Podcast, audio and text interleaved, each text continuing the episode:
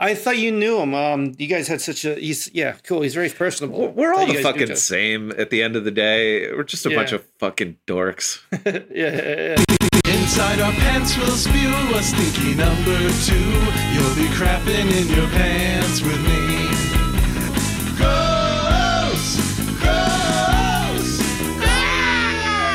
We apologize for the interruption, but before we proceed, a brief announcement. Periodically, throughout today's episode, you'll be hearing this sound to cover the names of people who think they're important and products whose companies don't pay us to mention them. Again, the sound is...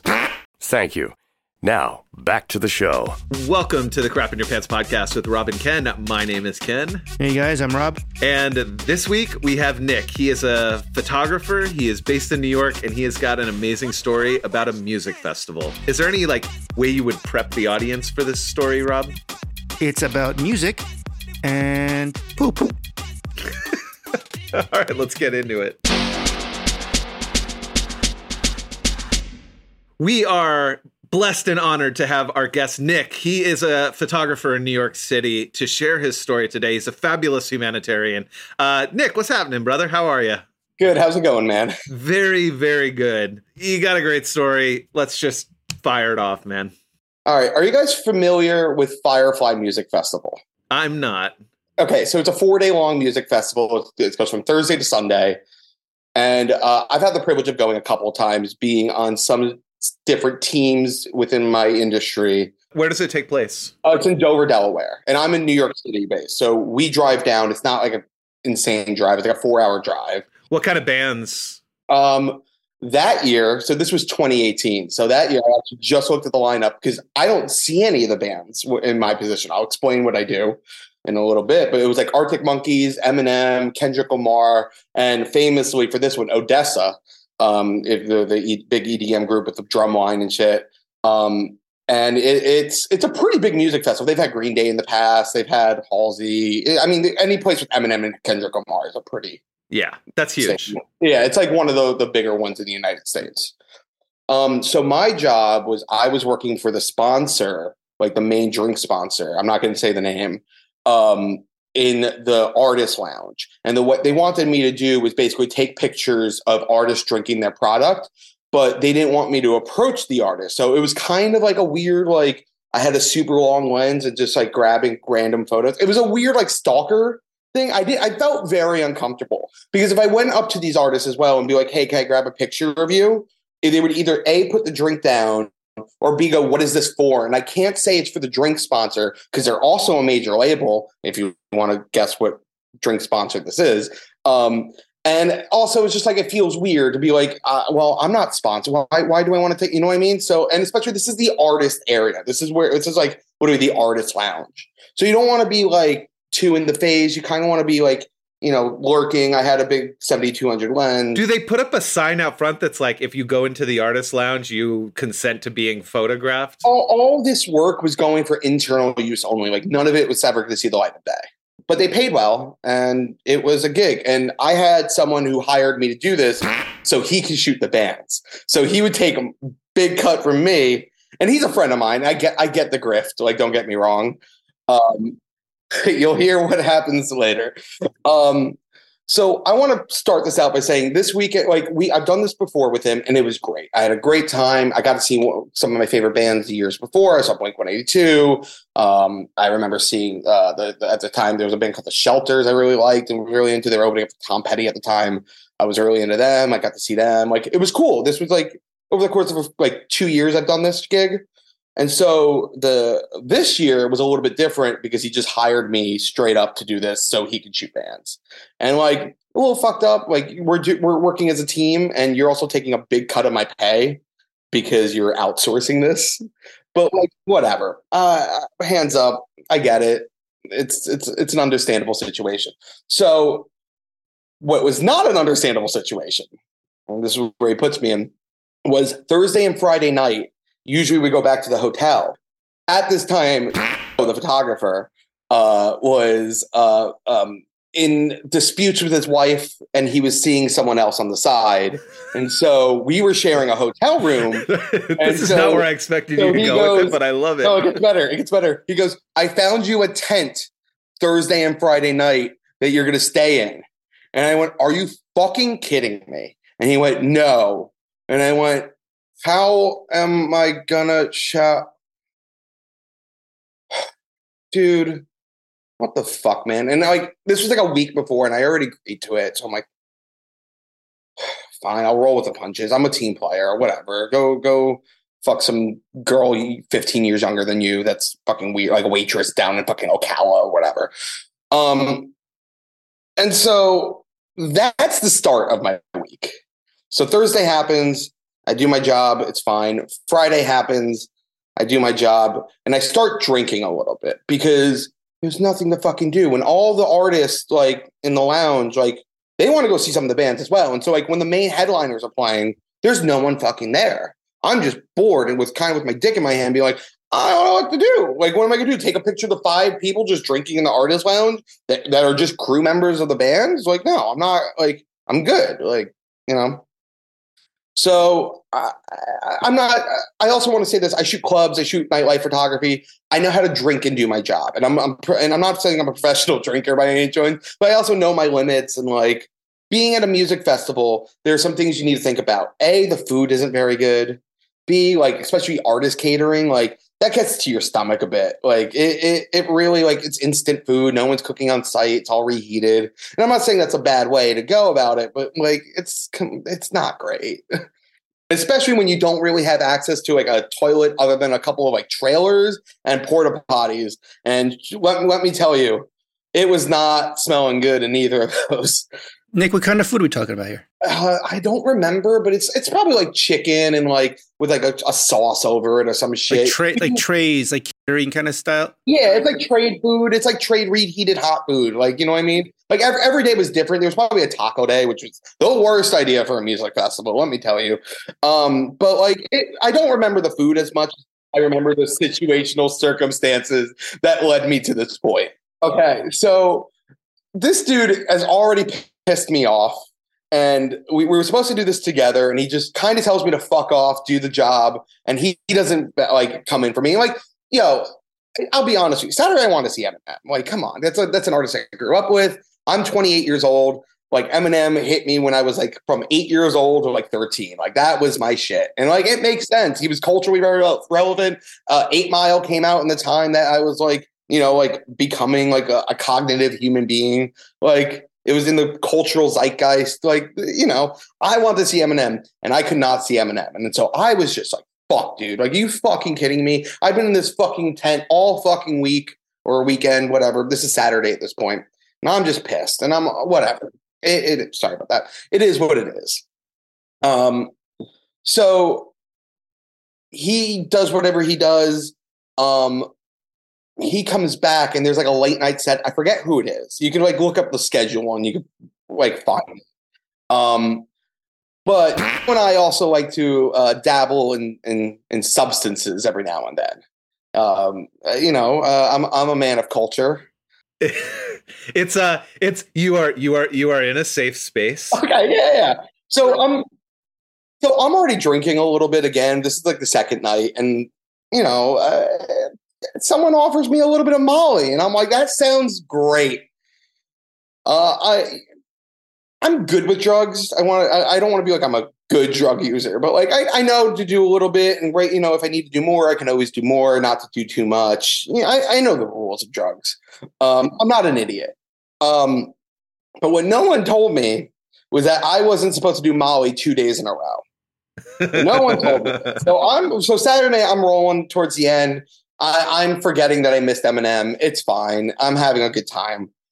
We go back Sunday. It's the last day of the festival. And like, this is the slowest day. And I can actually leave my post at some point because I already got most of what you need. Like, you wanted the drinks. I got photos of the drinks. You wanted wides of the place. I got all that. You wanted people interacting with all the activations. I got all the photos of that. And I took pictures of like, everyone that was playing that was like somewhat of like a bigger act that wasn't like Eminem, you know what I mean? Sunday happens, and the last two acts of the day were Kendrick Lamar and Odesza. And I remember Joe being like, we should do some Molly for Odesza. And I went, that is a great fucking idea. And so I got a couple pictures of Kendrick. We put our camera bags back. Go see. We had a he had a golf cart. Let me say he, because I could not read my post. He had a golf cart and drove us to Odesza. We do some Molly. By some I mean a lot. And how much is a lot? I mean I did a couple bumps. That's a lot for me. Okay, so you're hitting it up on the nose. I'm not doing a pill or anything. Yeah, it's like powder form. And I'm also drinking. Like, you remember, I'm like the sponsored drink company is an energy drink. So all the booze I'm drinking has fucking energy drinks in it. So I'm on Molly, booze, and Red Bull. That's not great. So you see what's there, and I'm also eating the shittiest food. I'm also like I'm definitely not using the bathroom as much as I should be, because I think the best thing. The lights are down. The crowd is waiting. We can see a shadow in the background. The stage is set for a performance. I'm glad you can see it, because I did not see it. So long story short, Odesza ends and there's a staff party. And to put in perspective how fucked up I was at this point, one of the Getty photographers looked at me straight in the face and went, you know, like, we're waiting for drinks at this point at the staff party.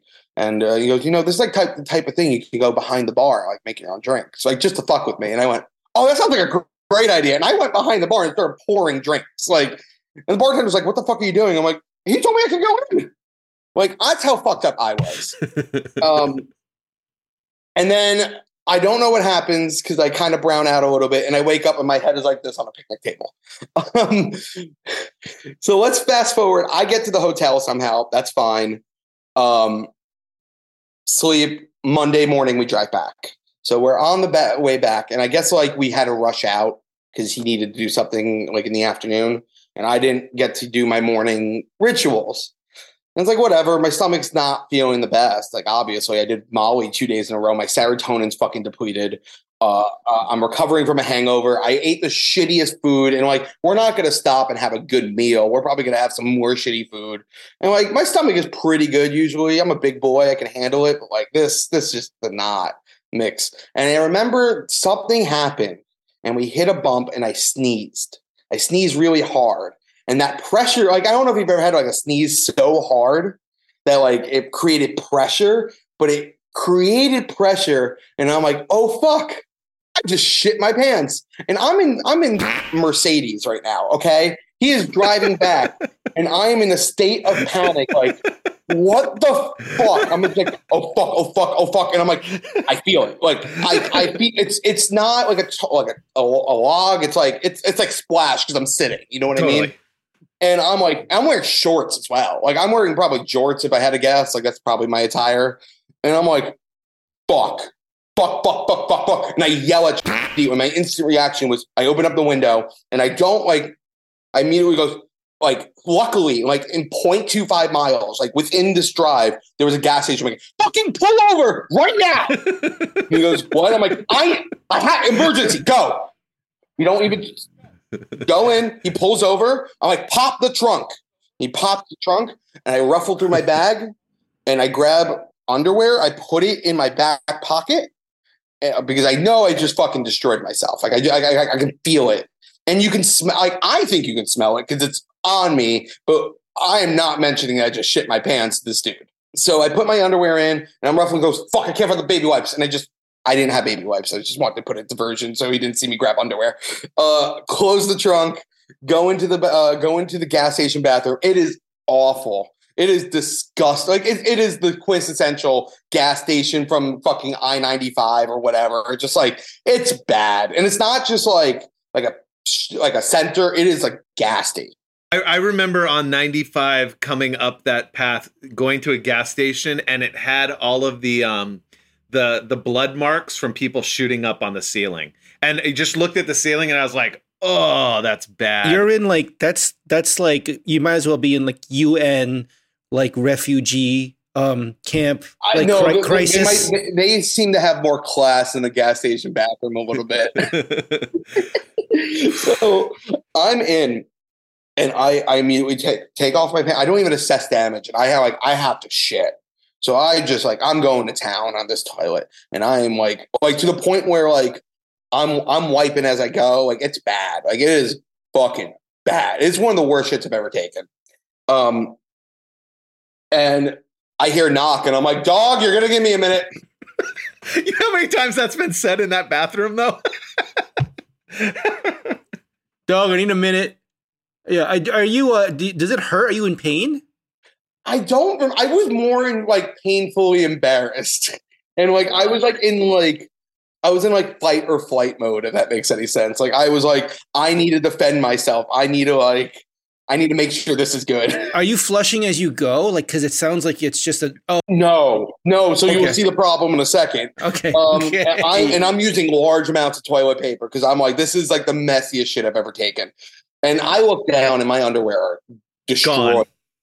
Gone. So I immediately take off my pants, take off my underwear, and throw them in the fucking little bin that probably has some needles. Like, you know what I mean? And I like throw some paper towel on top of it, not to show anyone that I just put my fucking shit filled underwear into the little bin. And so I am like, I'm going and I flush. And of course what happens, it gets clogged. This was not my favorite day in the world. And I get the plunger. I fucking do it. And then I look at my shorts, and my shorts aren't too bad, but there's definitely a line. And I'm like, all right, now I have to clean out my fucking shorts. I'm getting soap. I'm like scrubbing my shorts, and there's like, it's all wet. Whatever. Joe's still in the gas station. I just tell him I'm fucking bad. I come out eventually. I get everything situated, put up the new underwear, put on my jorts. I go out. I see a guy. We make eye contact, and I just said, "Sorry, dude," and I just let him into the bathroom. Like, get some like Pepto or Tums or some bullshit. Get it, go. And when I open the door, I notice there is a brown mark in the mark of his leather Mercedes passenger seat. That's definitely from me shitting my pants. And I just don't bring it up. I'm just like, I'm not even going to acknowledge it. I'm going to say this was here beforehand. He has kids. Could be dirt. And we don't talk about it. When we've never talked about it ever since. I've never brought it up to him. I've shit in his fucking car. I've never brought up to him in that car ride. It's been like 4 years later. Still never brought up. Right now. Okay. So, God damn it. So, cause you're breaking news here. It's to, and I'm thinking like, did his, I assume it didn't work out, right? His like troubled marriage didn't work out. Like, no, they got divorced. So is it like one of those things where, you know, he rolls up back and then one of the kids is like, Daddy, what's that in the seat? And then the wife's like, I knew it. You had that fucking hard hair in your fucking Mercedes. No, he got me off first, thankfully. Huh? I didn't get to see him go back to his wife and kids. I'm just curious because someone had some splaining to do. Is my point. Well, it wasn't like anything other than a shit stain. Like, I don't think you're gonna get like, oh, you see, like, I also don't think his wife knew. I have a theory on this too. That, you know what, he fucking deserved that for the tent move. The tent move was really bad, man. And it was with a stranger as well. Like, I don't know this girl. This girl also doesn't know me. Yeah, that's weird. I'm a fucking weirdo. Like, you don't fucking know me. She doesn't know you. That's the point. Like, yeah, that's. Well, I don't know how they got her to agree. Like, good, honestly, good for them for finagling that. Bad on me for being like, yeah, all right. Not get me my own fucking room, you cheap piece of shit. It's also like just like the gall to like present it that way. Like, hey, good news, bud. I found you a tent. It's like, I made arrangements. It's like saying, hey, I found you a tree to piss on. What do you think? You know? And I already agreed to it. And I'm like, well, Eminem's playing, and I didn't even get to fucking see Eminem. And I'm like, that's not even like the music taste I have currently, but whatever. Like, that's nostalgia for me. Hit me with something good. Was not good. Kendrick was great, though.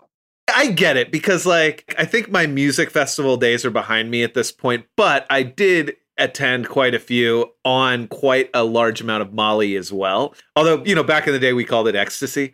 I get the thrill and the like, no, this is like an adventure and it's fun. And you're like, I'm going to see that artist that, yeah, I don't think about them or listen to them, but they were an important part. Running on enthusiasm to like carry what is not a, what is like, we'll just call it a suboptimal situation. And also I want to say, I wasn't getting paid like badly as well. It's just, he was making, there was that also notion of like, oh, you're going to shoot the bands and you're going to have me do all the work that like you normally do.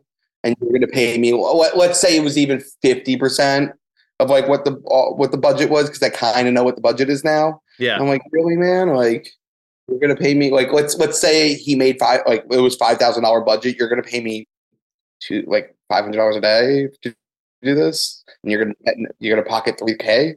Yep. Oh, not do any of the work. It's a little like, you know, it's a little fucked up, man. And then the tent situation was what got me. I should have said no, but I think I won. I don't know him, so I'm not trying to say I'm judging the guy, but like based on your description and your experience, it made me a little. I had a little twinge in my eye when you said he drove a Mercedes. So I'm like, of course you drive a Mercedes and you would take it to a music festival, right? Yeah, better. Yeah. Better that you soiled that one.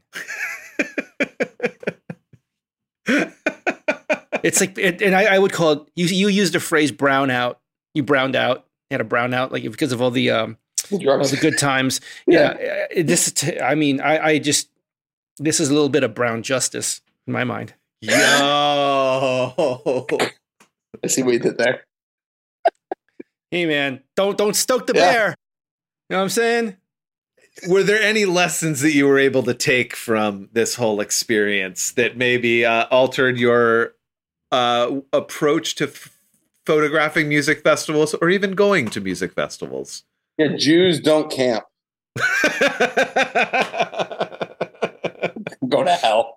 If I happen to do camp at a music festival, give me an RV. I'm never going to a fucking tent with a stranger again unless, something great happens. And, I think that's the only lesson I've really learned. And maybe don't eat the catering for 8 meals a day or 8 meals for the entire duration. And understanding consumption. Yeah. Across all forms, not opposed to consumption, but just understanding it. And maybe understanding that maybe like, you know, the drug that depletes your serotonin and like destroys your body probably shouldn't be done 2 days in a row. I don't know. Hot take, guys. But, relatively speaking, and Ken and I have heard a good number of these stories by now, it sounds like you did the best you could. I mean, you kind of went as best as you could muster it and right. Like, you know. I would say shitting my pants and that, like the gas station immediately coming up, was the best case scenario. Like, what else would it like? I don't know what would happen if that gas station didn't. Like, the panic and like again the fight or flight. I couldn't wait a mile. Like, I don't know if like at that point, like I would have had to go out and like literally like take off my pants, take off my underwear in the woods, and like fucking do that shit.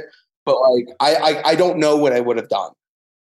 Because that's you can only like prep for so much and be like, I would have done this, dude. When you're in that fight or flight moment and you have shit running down your fucking underwear and you're like, oh, I just shit my pants for the first time since I was a toddler. That instinct just goes straight into fight or flight is the best way to describe it.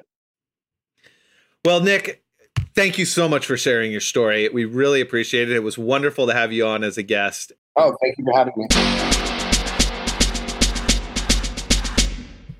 All right, dude, Rob, Nick is like, that was incredible. It brought back so many memories for me of going to music festivals. Like, I think I remember being at Coachella, taking ecstasy. And then, like, it was really, really good ecstasy. And I, like, sat in the middle of the field and just sat there and then just vomited for, like, 2 minutes and then, like, got up and went back to the festival. Like, it's like festivals sort of have that I'm glad we got that story. You seem very comforted by that shared experience. I absolutely. If we ever did a podcast about hallucinations that you have at festivals, I could contribute at least 3 stories to that. So Nick's experience was definitely very real. I don't know. I don't know if there's anything to say. He's just fucking awesome. Well, I think he led us into a place where we can talk for this week's Turd Lingo segment. Turd Lingo. The word, and I think Nick embodied this, is power dump. The power dump. It is implicit in this terminology is power, is velocity, if force. There's a certain, dare I say, emergency nature to it. The evacuative force is highly significant and noteworthy. I think a testament to the power dump is when it you know, a power dump is in action when your first thought is, I'm going to have to clean the toilet up after this one. There's going to be some splashback. Oh, yeah. Oh, for sure. There's a lot of givens with the power dump. Like the way he described the lead up to it, it's like I was just imagining when like the way you used to pack like a cannon, like on a pirate ship back in the day, and you used to like pack it with the charge and then light the fuse. And it would just be, you cross your fingers and you never knew, I don't know what's going to happen, but it's something explosive in some direction, right? Somewhere, stuff's going to fly around. I don't know, and you might get struck with it lightly, Yep. You know what it is? There's an air of like complete loss of control and instability. I think it's just like an uncontrolled explosion as opposed to a controlled explosion. Does that make sense? Yeah, absolutely. Turd lingo. You know what? I ponder as well. He knew to wipe as he went. Like he was trying to mitigate like the damage as he was going, but he didn't flush like often. You know what I mean? Like that's interesting. Interesting technique. I don't know. I just figured you'd want to get it out of there as soon as it came out. You know what I mean? Maybe that's a lesson that comes a little bit later in life. Is like no, you gotta regulate your flushing as you're moving through. Because he paid for it, right? He clogged the thing. It's something I didn't learn until you make the mistake like twice, and then you're like, oh. Right, you gotta make that error, and then like you'll never forget. And it takes a few like accidents to like get to that point, or a few nights of really rough living and then the flood the next day to be like, oh, I gotta regulate and make sure that this thing is. Make sure the piping is moving, when my piping is not working so well. There's always an opportunity to learn something new. And this episode, I learned about the effects of Molly in particular. I think that was a new one for the series. It reminds me of something I'd like to term as not the downside, but the brown side of doing drugs. We've come across some stories, coke, right? Ecstasy, coke, Molly now. Yeah. Yep. They don't tell you that, kids. When you look, when the cool kids are doing them in the hallways, they don't tell you about the brown side. They do not tell you about the brown side. That actually probably would have been a better anti-drug campaign than anything Nancy Reagan put together. Imagine if she was like, just say no. Was it just say no? Was that just say no? Yeah, that was. Just say no or you'll shit yourself. That would have been a far more effective campaign for me in like the high school years to be like, if you do drugs, you'll shit yourself. I would have been like, fair enough. Maybe I don't want to do drugs. Loud and clear. Yeah. That's fucking clear. Anyway, this perfectly leads into this week's Shard at the Devil. Shard at the Devil. Which is Accident Prone by the band Jawbreaker.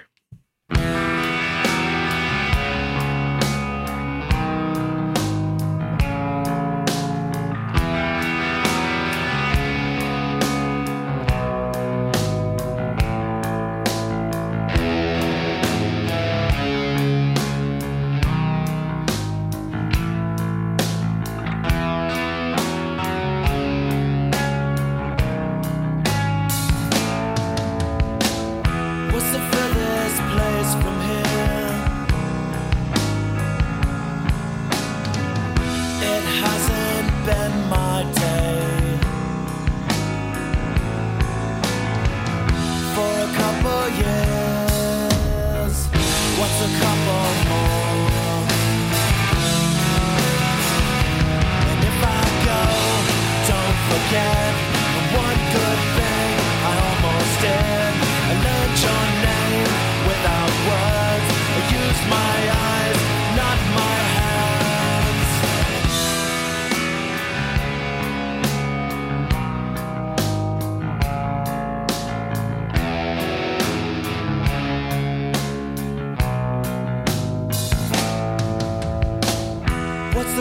closest you can come to an almost total wreck, and still walk away, all ends intact. And when I go, you'll be there, crying out, begging me. I won't hear, I'll just go fast to this night on broken legs. An episode of Close Call. I keep a room at the hospital, scratch my accident to the wall. I couldn't wait to breathe your breath. I cut in line, I bled to death. I got to you, there was nothing left.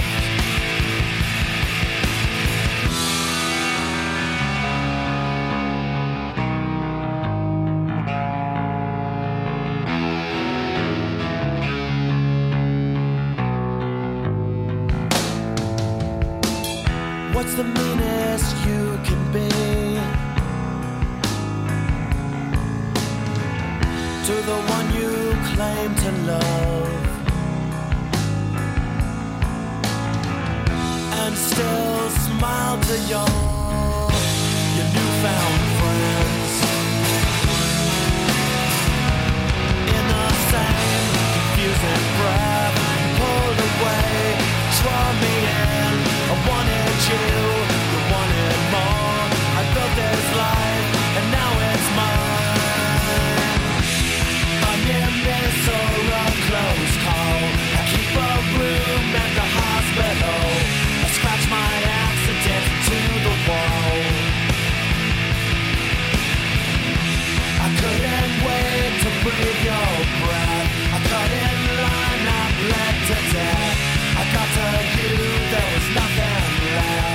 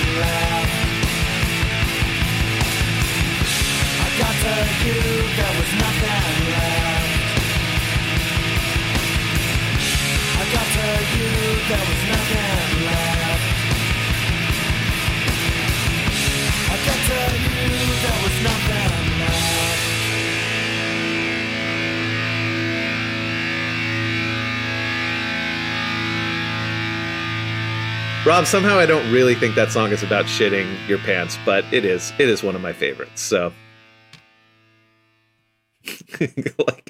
like Which mid-90s alt band that has had a renaissance in the last few years wrote a song that has nothing to do with shitting your pants, but will manipulate the title to make it so? Thank you for listening. And for the Crap in Your Pants podcast with Rob and Ken, my name is Ken. And I am Rob. Keep shitting. Not that you have a choice. Inside our pants we'll spew a stinky number 2. You'll be crapping in your pants with me.